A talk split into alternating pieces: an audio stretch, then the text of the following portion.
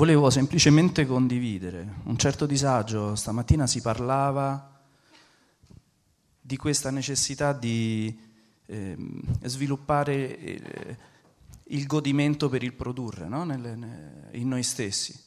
Necessità? Mm. È un'esigenza però. È... Ah, è diverso. Sì. Diverso. Sì.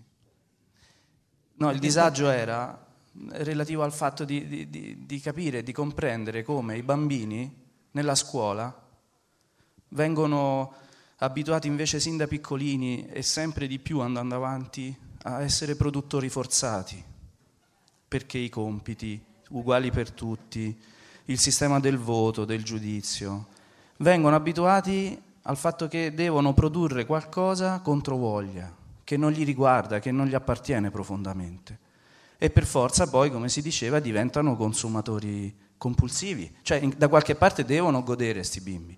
E allora eh, le persone vengono coltivate sin da piccole eh, in questo no, sistema. No, no, sta attento. In italiano, tu lo sai meglio di me, c'è la parola produrre e c'è la parola riprodurre.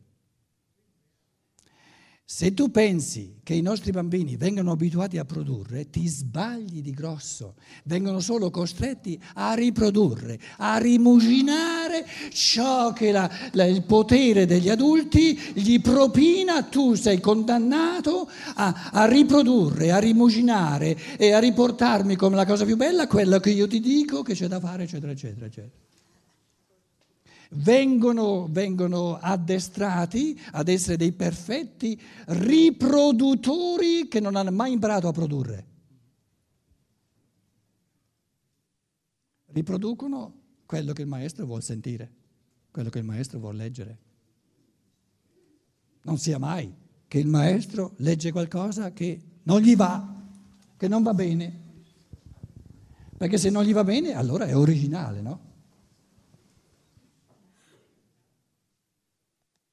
E ciò che è originale, quello sì che è produzione. Quindi, quindi, noi costringiamo i bambini a copiare, copiare, copiare. La nostra cultura è stabilita che, si, che si, le uccide nella loro originalità. Tu bambino, o mi presenti qualcosa che non c'è mai stato, oppure ti do un calcio nel sedere. Quello sì che è produrre. Dove sono questi maestri? Casomai un paio nelle scuole staneriane, via. Ma anche, ma anche lì, anche lì se tutto va bene, dai, se tutto va bene. Come, come facciamo a migliorare? Adesso mm, non, il, il, sì, il convegno non era tutto sull'educazione, capito? Non si può dare una parolina, una rispostina. Eh, se vuoi un'indicazione di pensiero, si capovolge eh, soltanto se il bambino diventa il maestro del cosiddetto maestro. Ciò che il bambino vuole esprimere, il maestro lo può imparare soltanto dal bambino. E come lo impara? Guardando e tenendo il becco chiuso. I maestri che tengono il becco chiuso e che guardano cosa gli salta fuori sono troppo pochi, troppo pochi. Perché se lui tiene il becco chiuso e guarda cosa salta fuori, eh, salta fuori quello che il bambino ha dentro. Il problemino è che è meno comodo che non dirgli, dargli la pappa, capito? I bambini da sempre hanno ricevuto pappa borghese e la cacca è borghese.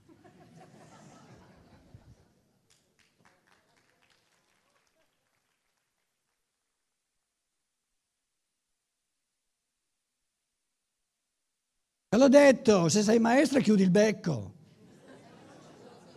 Cosa possiamo fare? Vogliono, voglio ricettine di, ricettine di comportamento. Allora. Beh, rispetto... Ma perché, perché vai, vai, fuori? Vieni qui davanti. Perché no? c'erano altre persone. Qua, qua, qua, qua, qua, vieni qui davanti, se no dicono... Oh. Ora dici che cosa il maestro potrebbe fare? Posso dire una cosa? Secondo me dovrebbe produrre con gioia, cominciare a entrare nella scuola dall'inizio della lezione con gioia, poi ascoltare, però iniziare con gioia, perché la maggior parte degli insegnanti non sentono questo, non vogliono questo. Però io volevo dire un'altra tu, cosa. Tu sei insegnante? No, però ho figli e conosco molto bene quel mondo e so quando un insegnante arriva con gioia, so quello che produce nei ragazzi. No, io volevo dire, una cosa, parliamo di libertà. Fino adesso dell'Italia però abbiamo parlato di debiti, di debiti, di debiti. Allora io faccio una domanda, come riuscire a tirar fuori i talenti, e ce ne sono da vendere in Italia, perché abbiamo da insegnare, penso, a tutti, dall'agricoltore più umile al muratore, all'artista, una serie di cose. Come riuscire questi talenti a farli, a tirarli fuori, ad aiutarli? Perché eh, è vero che la Germania eh, riesce, ok, però la Germania ha anche la mente molto corta. Adesso c'è un signore che è uscito e ha detto, beh, la Germania intanto dovrebbe ricordarsi di pagare i debiti ai greci, che non ha mai pagato. Poi la Germania ha avuto una storia qualche anno fa che non è che possiamo dimenticare così in fretta. La Germania è vero, è un grandissimo organizzatore. Negli anni venti tutti si aspettavano che la Germania avrebbe fatto la rivoluzione da un momento all'altro, era quella più avanzata, le teorie più avanzate, poi ha prodotto quello che ha prodotto. Allora attenzione, la Germania è un grandissimo organizzatore, nel bene e nel male. Fino adesso su tante cose ha prodotto grandi filosofi, ma ha prodotto la fine di tutto questo, è stato nel male, non nel bene. Allora io dico una cosa, come facciamo a tirar fuori questa genialità e questa in noi, perché ce ne abbiamo. E poi l'ultima cosa, da quello che tu hai detto, si prospetta la seconda fase, cioè quella della pubertà, una grande pubertà che sarà meglio della collettività, ma non è la maturità. Quindi forse probabilmente noi non ci arriveremo mai a questa terza fase. Grazie. Prego.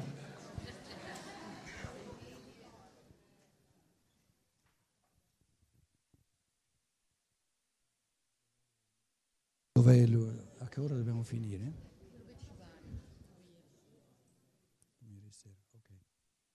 Parti.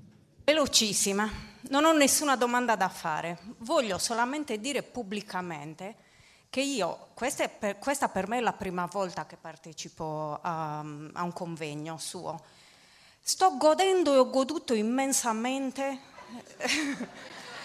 Padronissimo. Che cosa? Del suo talento e la ringrazio. Prego. Prego.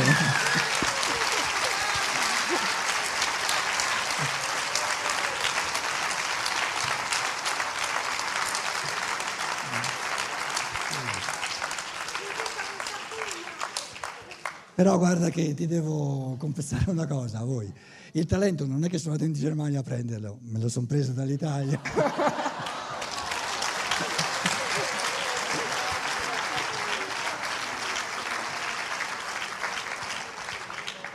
E allora tanti tedeschi quando mi vedono così un po' estemporaneo dicono, eh sì, però un po' d'Italia ci farebbe bene. e io gli dico, sì, sì, è vero, è vero. Grazie comunque.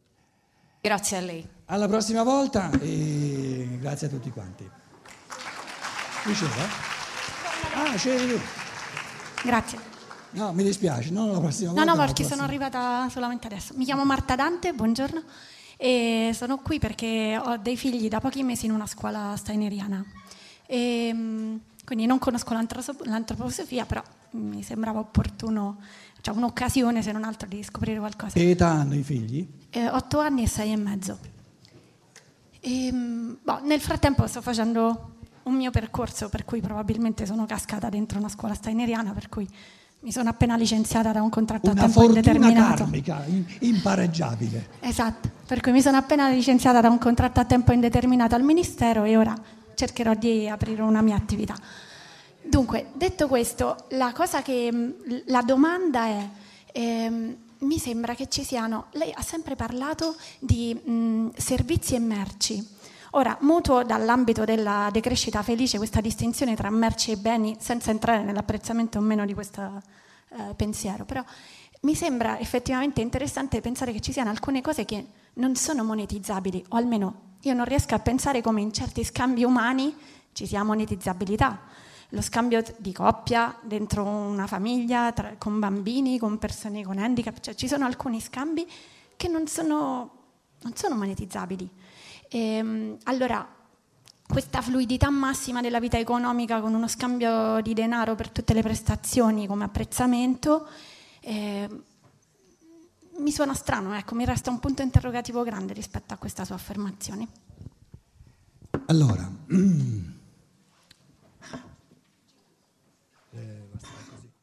quello che dici è tutto giusto e tutto sbagliato. Allora va bene. Se parliamo di un rapporto di coppia, no? Se in un rapporto di coppia il denaro che rappresenta tutte le merci, tutti i servizi che ci sono, non giocasse nessun ruolo, non potrebbero vivere né l'uno né l'altro. Quando arriva il compleanno e mm, l'amica mm, compra un bel regalo, con l'intuizione del cuore che sa cosa fa piacere all'altro. Lo compra con che cosa? Con i soldi?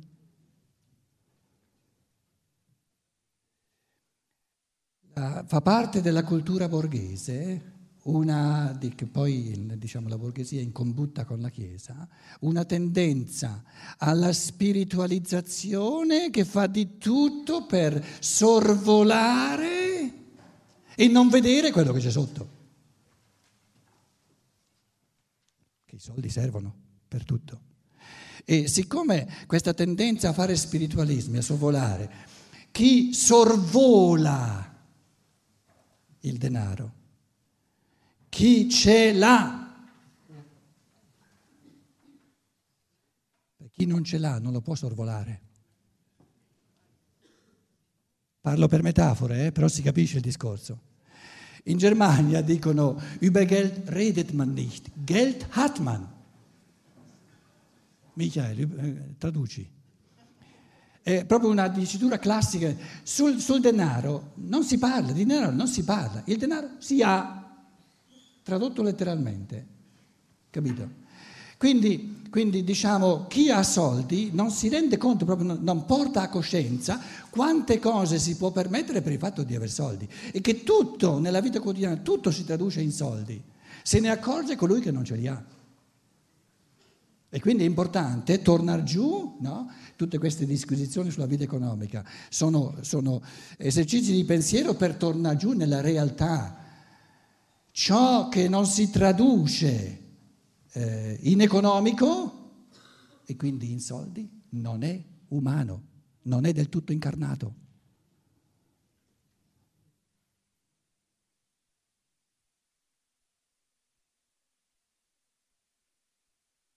E poi eh, tradurre in soldi non significa che io ti devo dare un euro per ogni sorrisino, è assurdo, no? Non è questo il discorso. Però senza soldi la vita quotidiana a tutti i livelli è subito impossibile. E chi ce li ha i soldi non se ne accorge perché ce li ha. La, la chiave della la chiave della macchina, voi ci, ci, badate, ne fate caso quando ce l'avete? No, non notate, eh, state pensando dove si va, eccetera, si accende la macchina. Quando è che uno nota l'importanza assoluta della chiave? Quando se l'è persa, l'ha dimenticato, non c'è bisogno di averla persa, è dimenticato. Mannaggia, tutto questo bello eh, che volevo fare. Dipende tutto dalla chiave. Il denaro è la chiave per entrare nel paradiso terrestre. Un altro non c'è. C'era ancora qualcuno? Oh, povero me. Volevi augurarci buon appetito? Dai, parti veloce, però vieni un po' più oh, avanti. Nella conferenza di ieri sera sul Volantino sì, c'era scritto rappresentanza. Concetto, io ho pensato al concetto di democrazia. È un concetto antico. Voce, prendi questa. È un concetto antico. Il concetto di rappresentanza, articola un pochino, dai. Ateniese, una piccola città Adesso, con una popolazione così numerosa, prendiamo anche solo l'Italia. Riese. Eh? Riese hai detto. Adesso. Adesso. Adesso. Si perde il rapporto tra l'elettore e, e il candidato. Non c'è un rapporto personale, non c'è un... Sì, io voto per un'immagine che, che, che circola sui media. Quindi il concetto di democrazia mi sembra che è un po' svanito, non, non, non so più come si può andare. Allora, tu sei partito giustamente col concetto di rappresentanza. Eh, nell'economia mondiale abbiamo le istanze mondiali della produzione, le istanze mondiali del consumo e le istanze mondiali del, diciamo, del, del mercanteggiare, del mercato, del, come si chiama il terzo? Del, no, il, commercia, il commerciante. Adesso tu chiedi, qual è il tipo di persona? Che tipo di persona è? Quello che rappresenta al meglio le istanze della produzione. Colui che le conosce e le sa far sue. Quindi due cose, la testa le deve conoscere bene, quindi deve, deve aver parlato con tanti imprenditori, deve parlare con tanti produttori, eccetera, eccetera, eccetera, e deve conoscere, aver fatto l'esperienza delle istanze di produzioni, deve essere compenetrato dell'importanza assoluta del produrre, se no non abbiamo nulla da consumare, e quindi la testa che capisce le istanze della produzione, le ha colte, le ha ascoltate, perché può essere il nostro rappresentante soltanto se si è ascoltato per tutto il mondo, e le fa sue a livello del cuore, nel senso che perora questa causa in un modo convincente. Gente, se noi, se noi non paghiamo il produttore in un modo tale che possa continuare a produrre, non avremo nulla da consumare. Quello lì ha il talento per rappresentare i produttori. E trovare la persona che ha questo talento è un talento, saperla trovare, individuare, è un talento ancora più importante. Quello lì, quello lì saprà rappresentare bene le istanze della produzione. E, analogamente le istanze del consumo, analogamente le istanze del commercio, il commerciante. Che cosa il, rappresent- il nostro rappresentante degli uomini uguali in Parlamento? No? Chi è, bra- chi è, che ci rappresenta in quanto uomini uguali? Quel tipo di persona che, è, che capisce a quali livelli, in quali sfere della vita gli esseri umani sono uguali, nella sfera dei diritti e dei doveri reciproci, e che è compenetrato, è come, è come una forza del cuore lui non è, non è specializzato in, in, processi di creatività spirituale, non è specializzato in, nell'economia, ma il suo cuore batte in questo elemento dell'umano che vive di pari dignità della persona umana. Si è intriso di questo amore alla dignità uguale in tutti, ma infinita in tutti, dell'essere umano, perché la porta nel suo cuore, quello è il migliore rappresentante a parlamentare in campo di diritti e doveri pari e reciproci degli esseri umani.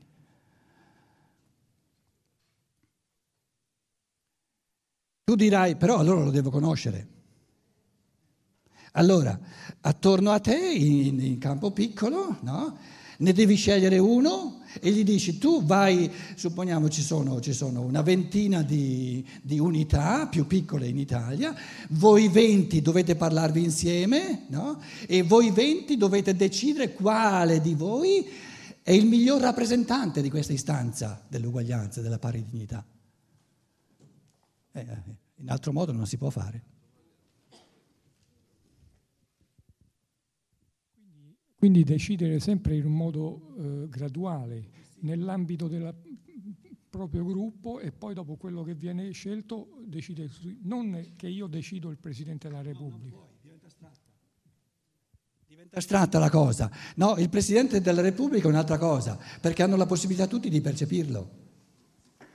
Deve rendersi talmente visibile a tutti, abbiamo la televisione, abbiamo eccetera, eccetera, in modo che tutti possano, supponiamo che ci siano 4-5 candidati, no? devi sapere quali es- devono essere i talenti del Presidente e tu dici, di questi 5 che io ho percepito, mi pare che, che quello che abbia maggiormente talento per questa funzione sia quello lì e voti quello lì. Quindi il presupposto della conoscenza del talento, di un talento specifico, il presupposto fondamentale per attribuire un talento a una persona è la percezione diretta. Se io non ho la percezione di una persona non so dire nulla su questa persona. Però eh, dobbiamo dirci che percepire in televisione è un modo di percepire. Lo vedo come parla, lo vedo come, come articola i pensieri, lo vedo come, come il suo, se, se, c'è un po' di sentimento, se è freddo, eccetera. Capito?